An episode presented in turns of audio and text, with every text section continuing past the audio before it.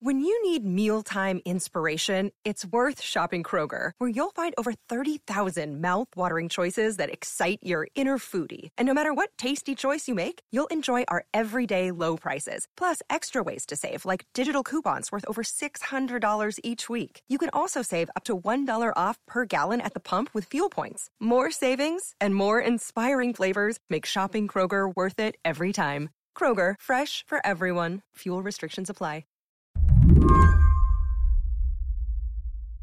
When you give a donation to a not for profit organization, there are rules.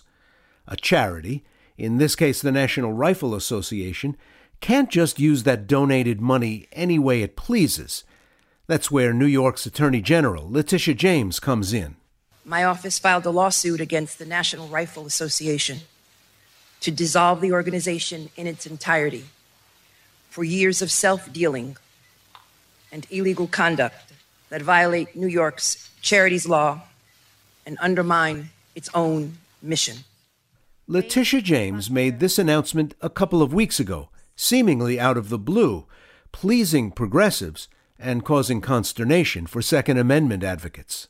In sum, what the Attorney General here is alleging is just an incredible uh, culture of self dealing, uh, one of mismanagement, and one where the board of this organization was negligent in overseeing how that money in the organization was being spent. That's Tim Mak. He's an investigative reporter for NPR who's been following the National Rifle Association closely for years. Did Letitia James uh, take a bold or unexpected uh, interpretation of the law when she looked not just to fine the NRA or punish the NRA or scold the NRA, but in fact end the organization. Well, she has the power to do so. I mean, there's precedent to do so, and the law does allow her, in the most egregious cases, to shut down charitable organizations. Tim says the Attorney General has taken down charities doing business in New York before, like the Trump Foundation. And the argument that the Attorney General of New York would make is that the corruption inside the organization is so widespread, so deep, that it can't be salvaged. The New York AG's lawsuit lists dozens and dozens of cases of alleged financial misconduct. We're talking things like uh, the use of NRA funds for private vacations, the, the widespread use of private jets, whether uh, CEO Wayne LaPierre was on the jet or not on the jet. You know, he he uh, allegedly chartered private jets for his family members, even though he wasn't there. We're talking expensive meals. We're talking, um, you know, six-figure suit purchases. I mean, one of the allegations is that they were very, very generous with former employees or former executives at the organization, and this this has been a pattern over time. And what um, the Attorney General of New York did uh, or said was that in some cases this was done in order to buy loyalty, to buy silence of former uh, leaders and former executives inside the organization so they wouldn't talk about what happened there.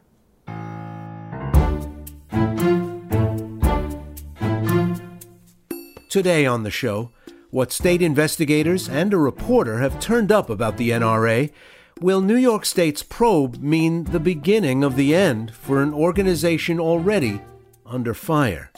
I'm Ray Suarez, subbing for Mary Harris, and you're listening to What Next? Stick with us. This episode is brought to you by Discover. When it comes to your finances, Discover wants you to know they are the credit card that is always there for you. With 24 7 US based live customer service everyone has the option to talk to a real person anytime, day or night. Yep, that means no more waiting for quote normal business hours just to get a hold of someone. We are talking real service from real people whenever you need it. Get the customer service you deserve with Discover. Limitations apply. See terms at discover.com/slash credit card. Earlier this year, Tim Mak got a hold of some pretty damning recordings from an off the record meeting of senior NRA executives. There was only one path that we could go down, and that's the path we started down. And we never deviated. We managed to get a hold of a tape, uh, a secret recording that showed that the NRA's legal troubles have cost the organization $100 million over the last two years. The cost that we bore was probably about a $100 million hit in lost revenue and real cost to this association in 2018 and 2019. I mean, that's huge.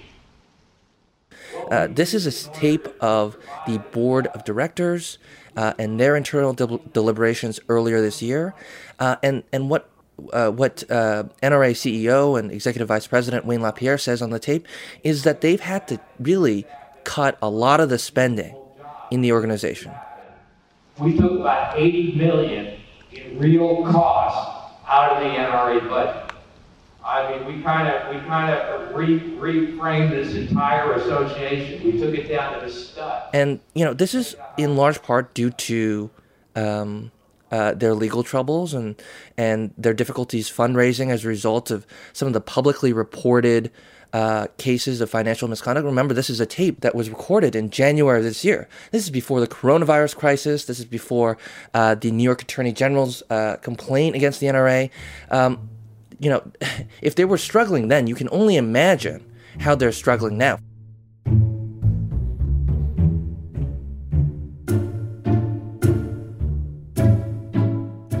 There have been widespread reports, as you allude to, of severe money problems at the organization, um, reporting whistleblowers, dime droppers on the champagne lifestyle of senior staff.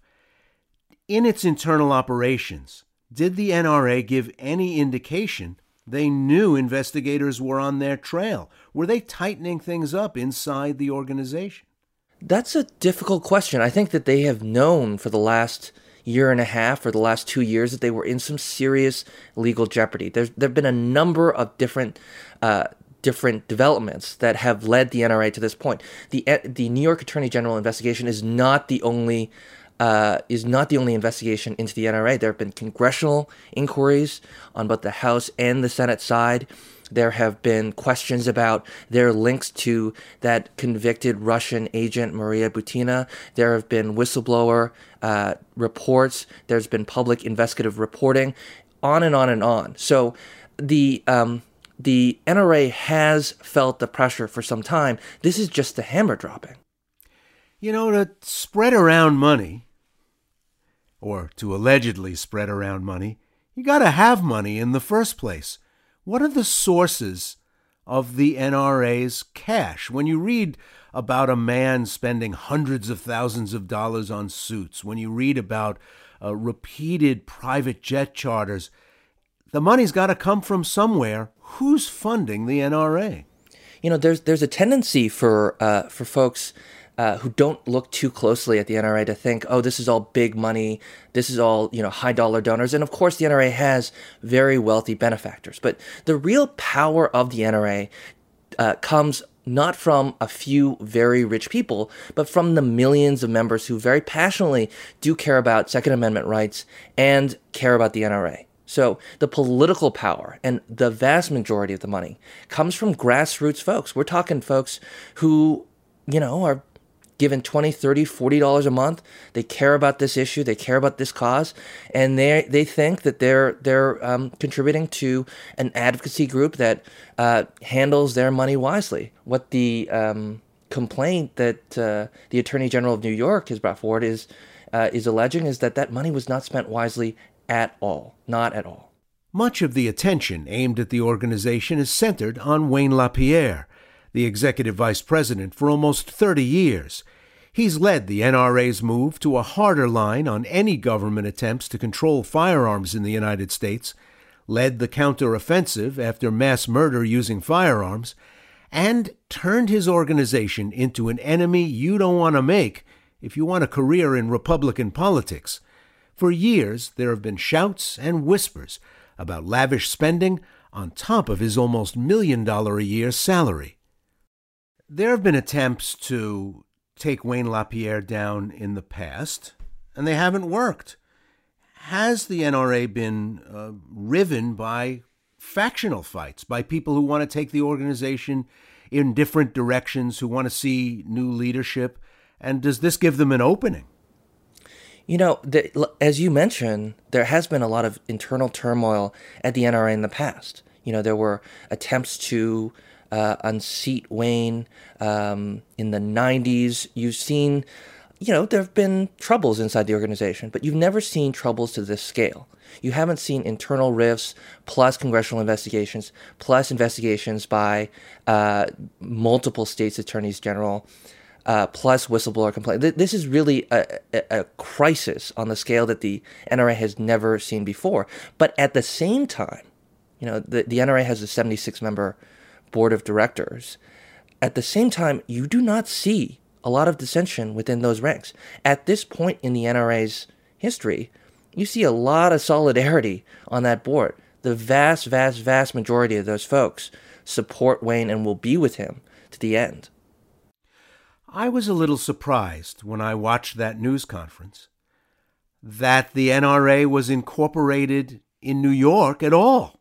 Uh, the the state of New York has a history of uh, regulating gun ownership, gun licensing, gun training, being pretty careful compared to other places in America. And certainly, if you drive out of Washington, D.C. into the Virginia suburbs, you'll see an enormous NRA facility there. And if you had asked me before that news conference, where's the NRA? I would have said Northern Virginia. What was it doing in New York? Well, the NRA has a very long history. It's nearly 150 years old. And it was it was founded in the 19th century after the Civil War uh, in order to improve basic rifle marksmanship. Um, it's changed a lot, obviously, throughout the years, but it was originally incorporated in New York uh, and has since moved its headquarters to Northern Virginia, as you say. But its original uh, founding was in the state of New York. But it, um, its documents, its official domicile, whatever, was still in New York, giving a way for Letitia James to go after it there? Yeah, it was founded in New York. And, and what's, what's interesting, though, is that if you do business in New York as a charity, then the Charities Bureau in New York has jurisdiction over you in some way, unless you want to stop doing business in New York. So, unless the NRA wanted to you know, disregard all its members in New York, not hold any fundraisers in New York, it would in some way still fall under the jurisdiction of the New York Attorney General. I see, I see. Now, the New York Attorney General's action against the NRA has been dismissed as a partisan vendetta, a politically motivated attack by a prominent Democrat against an organization that's contributed heavily and openly supported President Trump has Letitia James answered that charge? Is is there any way that that can be made to stick? Well, she's been asked this question, of course. Is this political? And she responds that it's not, that this is a case of a charity that's behaved badly and needs to be held to account for it. Of course, supporters of the NRA will say that um, the Attorney General of New York has uh, disparaged the National Rifle Association in the past, even before coming into office, and that this is entirely a political uh, move by the New York Attorney General. Um, but if, if you look at the allegations in the complaint and if you look at the, the, the evidence, it, it's very hard to say that the NRA hasn't been involved in some financial misconduct here. It's very hard to say that. The question is, what's the right step to address it? Uh, is dissolution too harsh an outcome to seek. There are other sanctions that are less serious. Uh, you can remove board members. You could um, you could remove leadership from positions. There could be fines. The attorney general did take a very aggressive approach to this. The organization has been a big player in politics. It was a huge donor in the 2016 cycle, giving previously unheard of sums in the presidential race. Does the NRA have fewer chips to play with in the 2020 cycle? Does that give an opening to people who want to take it down? That it, it in effect, is not able to buy the friends that it's had in the past? Well, look, I, would be very skeptical that the NRA would have the resources to play in the same way as it did in 2016. I mean, it was a major contributor to the president's electoral success in 2016. It's hard to deny. I mean, when a lot of the presidents, now presidents, allies were abandoning him after the Access Hollywood tapes. The NRA doubled down. It stuck with him. It endorsed him very early in the cycle, which was atypical for the NRA. Uh, in fact, it endorsed uh, Donald Trump before he had actually become the uh, presumptive nominee, which just hadn't happened uh, in the history of the National Rifle Association. All of which is to say that the National Rifle Association played a very, very big role in 2016, it's hard to it's it's hard to imagine that they have the resources and the power to be able to play an equivalent role this time around. You know, the NRA makes tens of millions of dollars every year at their annual members meeting, their annual convention. They had to cancel it this year in the middle of everything, largely because of the pandemic. Well, that's going to hurt them. That's going to hurt their bottom line. And it's really going to be um, be an issue uh, when it comes to hey, how much can the NRA actually contribute to this upcoming election? You know, if you watch Law and Order, uh, they announce charges, go to commercial, and this trial starts right after the commercial break. In real life, it often takes a lot longer. When is the NRA going to make its answer in court? When is this thing going to get started? And might the timing be uncomfortable for President Trump in his reelection bid?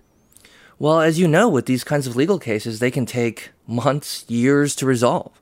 I mean, the NRA has already uh, responded um, in court, and it basically it, it, said what we've discussed today, which is it alleges that um, the Attorney General uh, has has been involved in an attack on on their right to speak out for Second Amendment uh, rights, and that this entire uh, situation, the complaint, and the investigation has been political. That's been their argument uh, from day one, from when this complaint came down. Uh, so they seem, and they've said, that they're ready to fight this tooth and nail uh, in court. Um, and that, you know, I mean, I think the fact is that this could drag out for quite some time because of that. As I was listening to Attorney General James, uh, give chapter and verse on how the organization's money was being spent, uh, alleged by New York State. I wondered, well, this is a um, an ecological niche, you might say, in our politics that would certainly be filled by somebody else if Letitia James got her wish and ended the NRA. Wouldn't there be any number of organizations that would rise to take its place? Yeah, that, that, that's true. I mean, the NRA as an organization, like I said earlier, it takes its power from the millions of very passionate followers it has. Uh, that wouldn't change if the NRA as an or- organization failed to exist. There are other organizations, but the NRA is such a large and dominant organization in this space, there isn't really a comparable alternative, at least not in the immediate term. I mean, there are organizations like the Second Amendment Foundation and Gun Owners of America, but you know, I mean, the NRA is is so large, raises so much money, has such brand name recognition that there just isn't an equal or, or an immediate um, organization that could fill that step in and fill its shoes. Tim, thanks a lot for your work. Thank you so much. Tim Mak is an investigative reporter at NPR. He has a book coming out in 2021 called Misfire about his reporting on the NRA. And that's the show. What Next is produced by Mary Wilson, Danielle Hewitt, and Jason DeLeon, with help this week from Daniel Avis. Special thanks, as always, to Allison Benedict and Alicia Montgomery. I'm Ray Suarez. I'll be back next week with more What Next?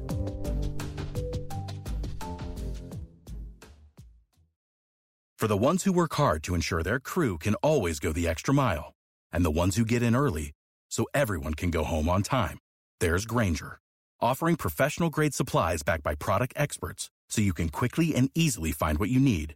Plus, you can count on access to a committed team ready to go the extra mile for you. Call, clickgrainger.com, or just stop by. Grainger, for the ones who get it done.